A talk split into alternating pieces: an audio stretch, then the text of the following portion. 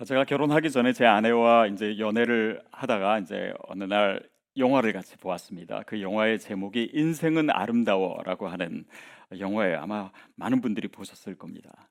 뭐 그 영화의 내용은 한 유대인 남자가 뭐 사랑하는 여인과 결혼하고 아들을 낳는데 뭐 어, 이제 그때가 2차 아, 세계 대전 중이라 또 유대인이고 그래서 포로 수용소에 갇히고 거기서 아들을 어떻게 어, 겁에 질리지 않게 그 상황 속에서 어, 그 시간을 보내게 했는지 뭐 그런 이야기였어요. 아 근데 그 영화를 이제 다 보고 제가 제 아내에게 그런 얘기를 했습니다. 아 내가 이제 목사로 살기고 있기 때문에 뭔가 남들처럼 모든 것을 다 해줄 수는 없지만 아 그래도 인생을 아름답게 살게 해주겠다고 뭐 그런 얘기를 아, 했어요. 그러니까 제 아내는 그 얘기를 믿고 이제 저랑 결혼을 어, 했는데 아, 그때 한 얘기처럼 제가 많은 것을 해주지 못한다라고 하는 약속은 잘 지킨 것 같아요. 근데 아, 인생을 얼마나 아름답게 어, 살게 해줬는지 어, 그것은 아직도 이제 진행 중인 것 같습니다.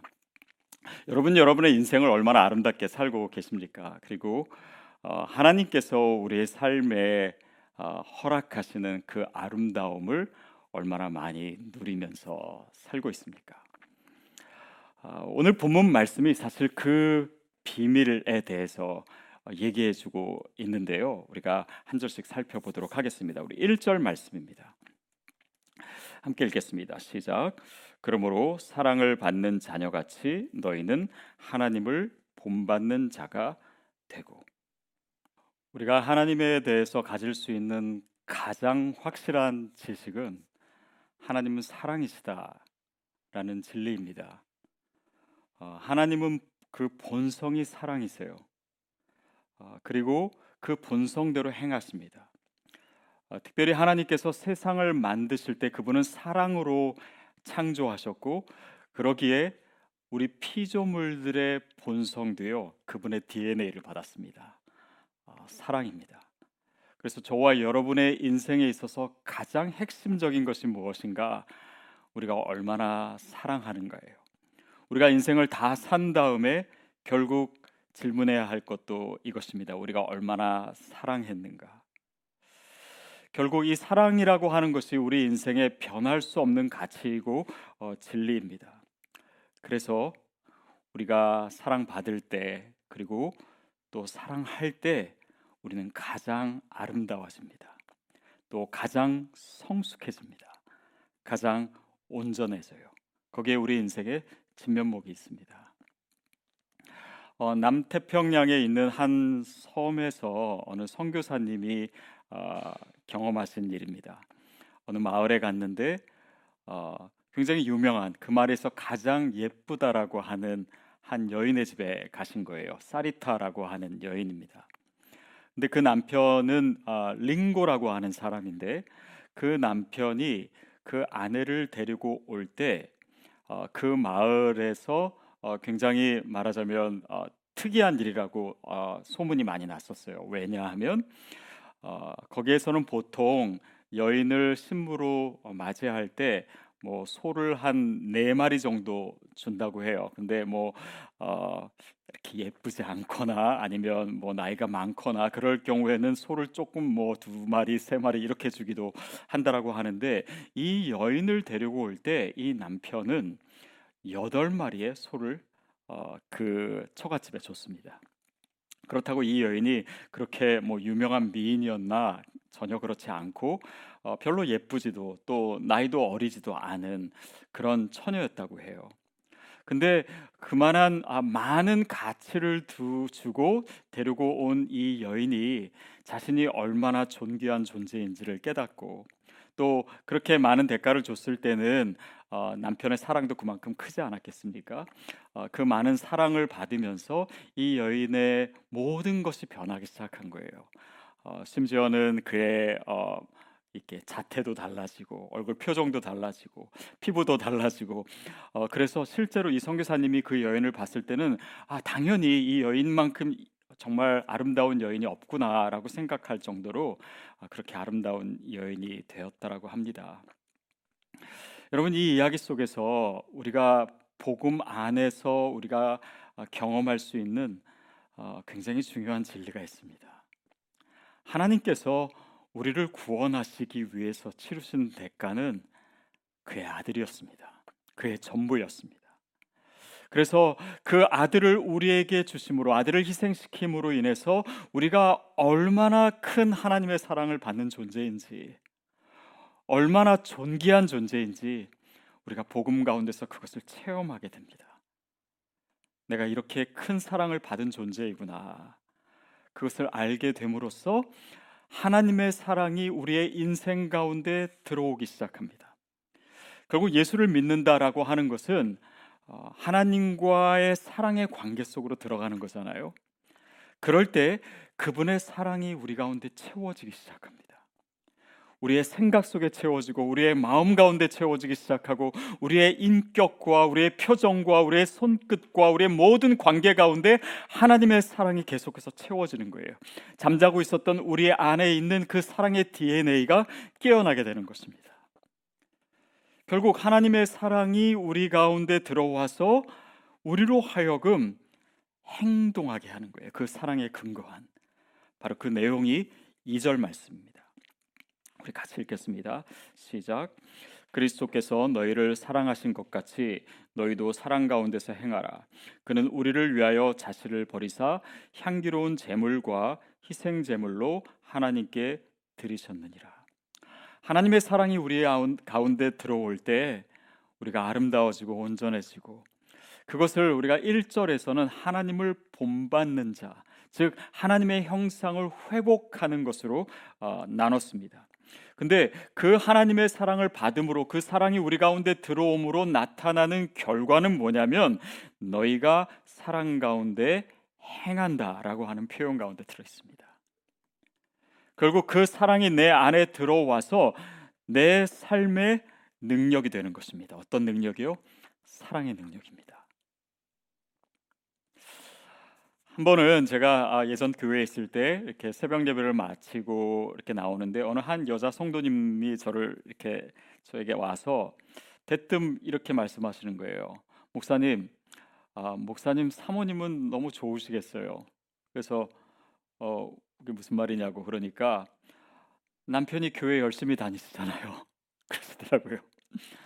아니 제가 목사인데 교회 당연히 열심히 다녀야죠. 근데 아마도 어, 그분의 남편이 교회를 잘 안 다녀서 늘 속상하던 가운데 아, 제 아내를 생각했던 것 같습니다. 아, 근데 제가 목사로서 또 본분이 아, 목사이기에 거기에 맞는 행동이 있는 것은 당연하죠. 근데 목사인데 뭐 맨날 교회 안 가고 또 뭐 집에서 맨날 TV나 보고 있으면은 어, 나 저의 비인과 저의 아이덴티티와 저의 doing 행동 삶이 다른 것이 되지 않겠습니까? 근데 우리가 복음을 알게 되고 예수를 믿게 되면 우리가 얼마나 사랑받는 존재인가를 깨달음과 동시에 그 비잉에 머무르지 않고 두잉으로 나타나기 시작합니다.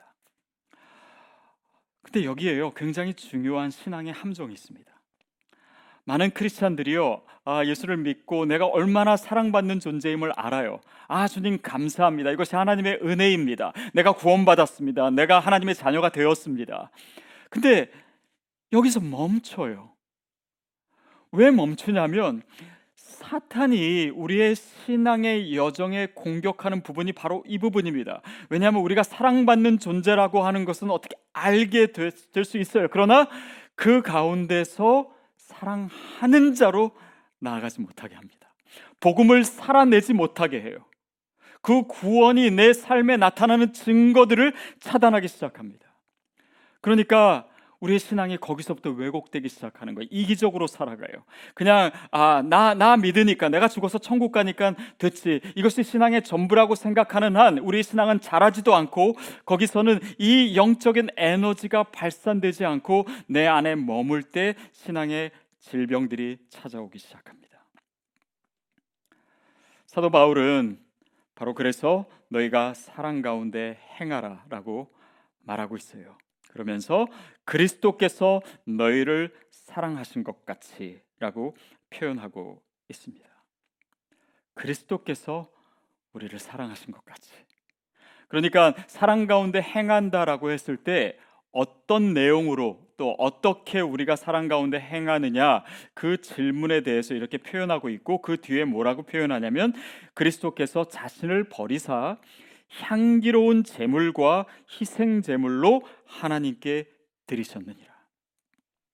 그러니까 주님께서 우리에게 오셔서 십자가에 달려 죽으신 것이 그가 희생 제물로 하나님께 드려진 바 된 것처럼 우리가 사랑할 때 바로 그와 같이 다시 말하면 희생 제물로 나를 희생함으로 우리를 구원하신 그 예수님처럼 그것이 바로 사랑 가운데 행하는 것이다 라는 의미입니다.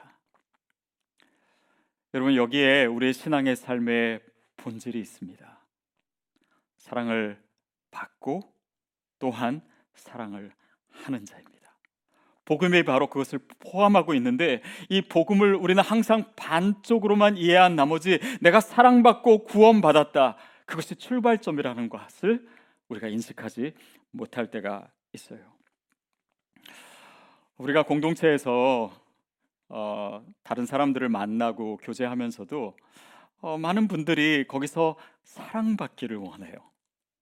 그래서 어, 나와 맞는 사람 또 나를 어, 격려해주고 나를 사랑해주는 사람들과 잘 지내는 것은 어, 누구나 할 수 있는데 그것이 거기서 머무르지 않고 사랑하는 자로 나와 다른 자를 용납하는 자로 그들도 약점이 있고 또 불편한 점이 있지만 그들을 있는 모습 그대로 끌어안는 자로 그리스도께서 우리에게 베풀어 주신 그 사랑을 실천하는 것은 어려워해요.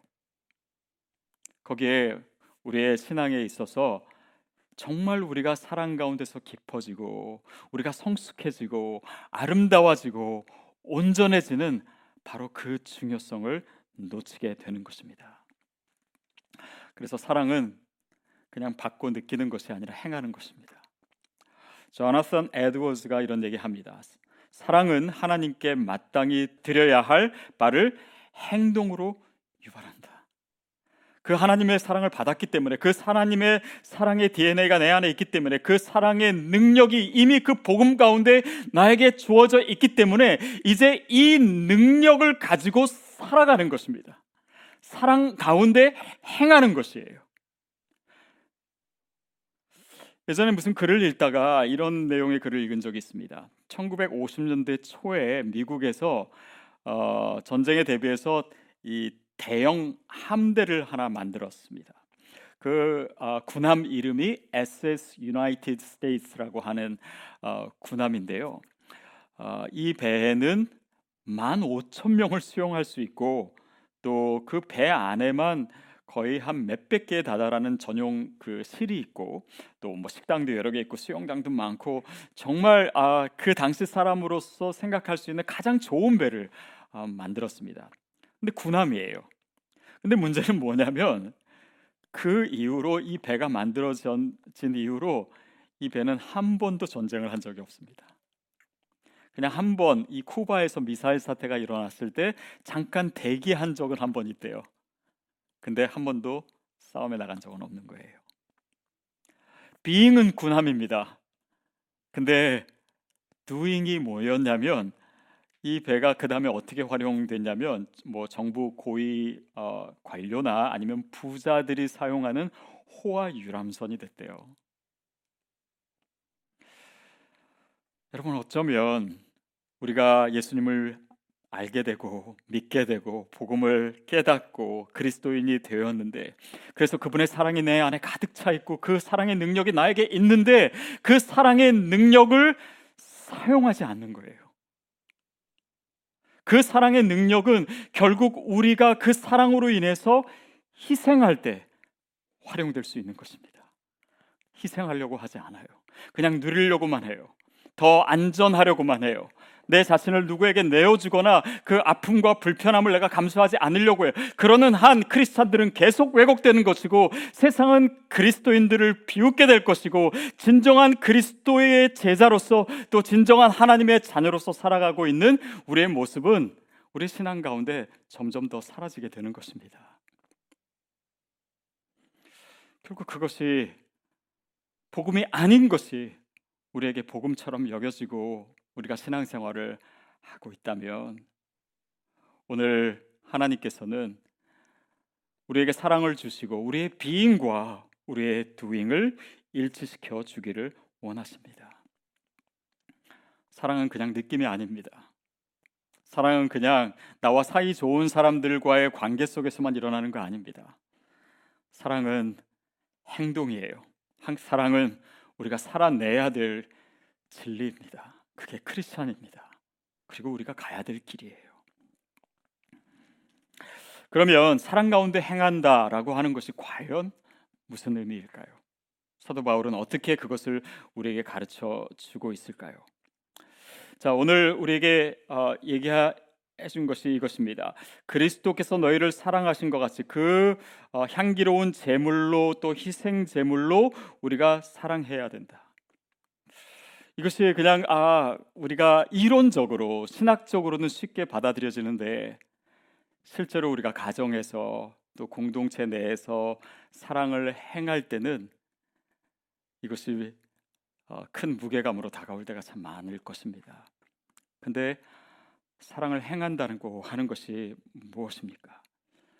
예수님께서 우리에게 보여주신 희생이라고 하는 것이 무엇입니까? 우리가 연약하기 때문에 우리가 죄인이기 때문에 그 연약함을 끌어안으시기 위해서 예수님은 아파하셨습니다. 그의 십자가의 의미가 바로 그런 것이죠. 우리가 사랑을 실천하려고 할 때, 우리가 사랑을 행하려고 할 때, 우리가 관계를 맺고 이 모든 것을 하는 데 있어서 그리스도께서 우리에게 보여주신 대로 사랑 가운데서 행하려고 했을 때, 때로는 아프고, 때로는 힘들고, 어려울 때가 많습니다. 때로는 오해받을 때 있습니다. 때로는 공감받지 못할 때 있습니다. 때로는 어, 내 의도를 전혀 이해하지 못하고 내 스스로 그 가운데 내 스스로를 정당화하는 것마저 허락되지 않을 때도 있습니다. 그러나 바로 그 어려운 상황 속에서 우리는 더 아름다워집니다. 우리는 더 자라나요. 우리는 더 온전해집니다. 하나님을 본받는 자 됩니다. 그리고 우리의 인생은 거기서 진면목을 발휘하기 시작합니다. 예전에도 여러분께 자주 말씀드렸던 것 중에 하나가 우리가 언제 행복한가? 그것은 누군가 사랑하는 사람을 위해서 희생할 때 가장 행복하다. 그래서 우리가 기쁘게 고생합시다. 이런 얘기도 많이 했잖아요.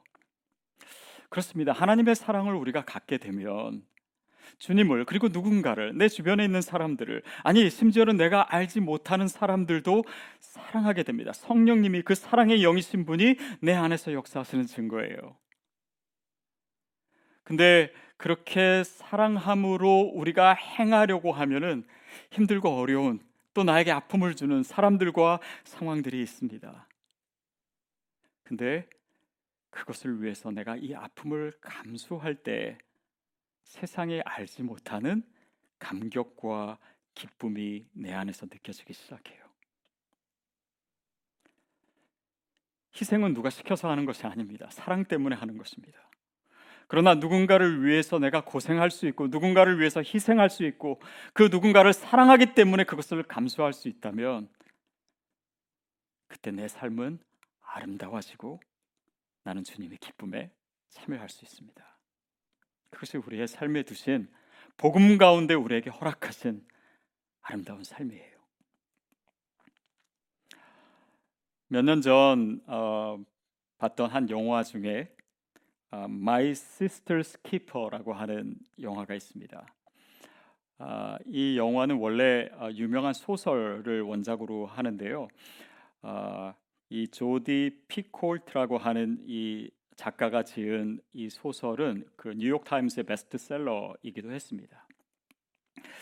그 내용인즉슨 어, 애나라고 하는 한 소녀가 아, 태어났는데 이 아이는 어떻게 해서 태어나게 됐냐면 어, 희귀 백혈병을 앓고 있는 자기의 언니를 위해서 태어나게 됐습니다. 무슨 말이냐면 그 언니가 백혈병을 앓고 있기 때문에 늘 수혈을 받아야 되고 골수 이식도 받아야 되고 근데 그거를 구하기가 쉽지 않으니까 그 의사가 그 부모에게 어, 동생을 낳을 것을 권면한 거예요. 그래서 그 동생은 언니에게 골수와 혈액을 주기 위해서 말하자면 의도적으로 어, 임신이 된 것입니다. 그리고 태어나서 어, 태어나자마자 그렇게 늘 병원을 왔다 갔다 하면서 수술도 받아야 되고 또 늘 언니에게 그런 뭐 그것 이 그 혈액을 주고 뭐 이런 이런 모든 과정 속에 너무 괴로운 거예요. 그러다가 열 몇 살이 된 어느 날 어, 언니의 상황이 더 안 좋아지고 또 신부정증으로 어, 이제 신장을 이식해야 되는 상황이 됐습니다. 그러니까 이제 부모는 어, 이 애나에게 그 어, 물론 안 해도 된다 뭐 이렇게 얘기까지는 하지만 어, 그 애나가 신장을 이식해 주기를 바라는 이런 상황이지요. 그때 이 애나가 어, 부모를 고소합니다. 내 몸에 대한 권리를 주장해요. 자, 그래서 이 가족 가운데 이 갈등이 생기고 또 오해가 생기게 되죠.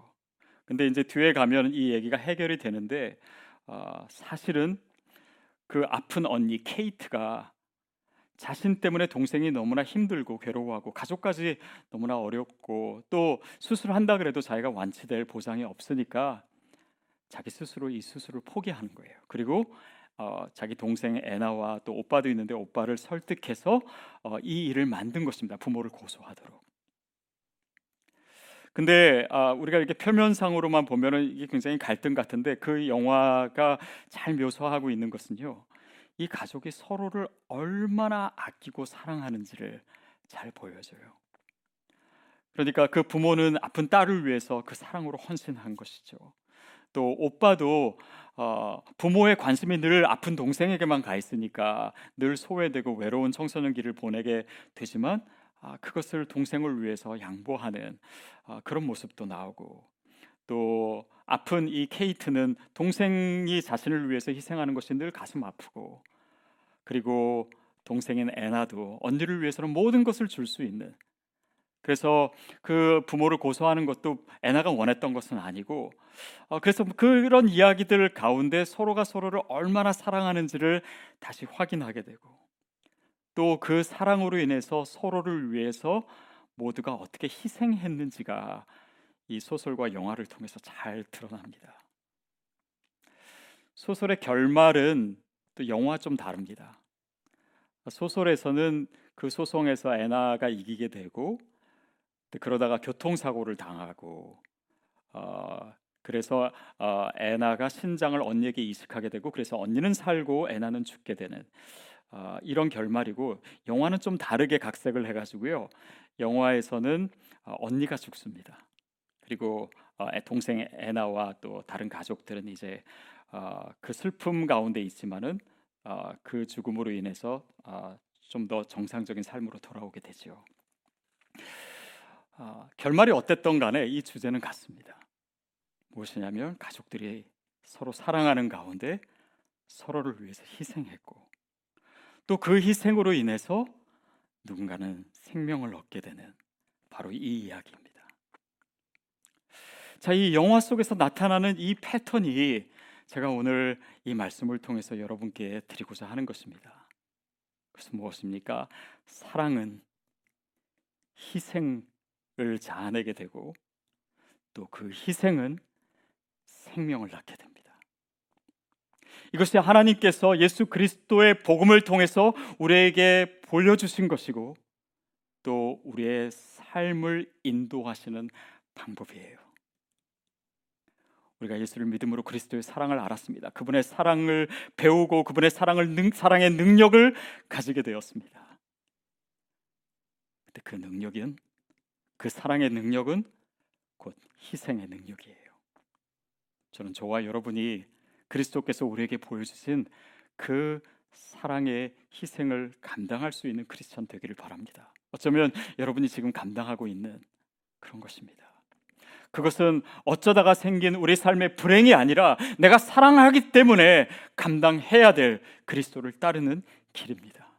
그리고 그것을 통해서 생명이 회복되는 죽은 영혼을 살리는 절망 가운데 있는 영혼들이 다시 생명력을 가지는 그 사랑의 희생일 때 우리의 인생은 가장 아름다운 것이 되는 것입니다. 결국 우리 교회에서 늘 말씀과 기도를 통해서 하나님과 교제해야 된다. 하나님을 어, 알게 되고 주님과 사귐을 갖게 되고 그러므로 인해서 하나님의 사랑을 알고 내 안에 하나님의 사랑이 채워지는 것 그것이 말씀과 기도라면 그 사랑의 능력을 가지고 우리가 가정에서 우리의 모든 관계 속에서 우리 교회 내에서 사랑의 공동체를 이루고 그 가운데 희생을 배우고 더 깊은 사랑의 뿌리를 내리고 그것을 통해서 생명의 역사가 나타나고 내 삶과 내 일생, 어, 일상과 또 나의 헌신을 통해서 정말 내 삶의 자리에서 복음의 역사가 일어나는 것 이것이 바로 성교가 아니겠습니까? 거기에 하나님이 감춰놓으신 놀라운 기쁨이 있습니다. 하나님께서 우리 삶에 허락하시고자 하시는 가장 인생의 아름다움이 바로 거기 있습니다.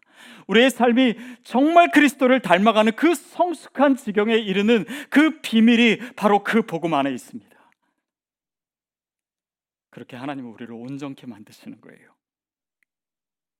우리를 하나님의 사랑으로 지으셨을 때 가지셨던 그 하나님의 계획, 그 아름다운 걸작품은 바로 그 과정을 통해서 그 모습을 드러내는 것입니다. 여러분 이것이 바로 예수를 믿는 것입니다. 이것이 바로 사랑을 행하는 것입니다. 이것이 바로 복음을 살아내는 것이고 이것이야말로 우리가 우리의 인생을 가장 아름답게 사는 방법입니다.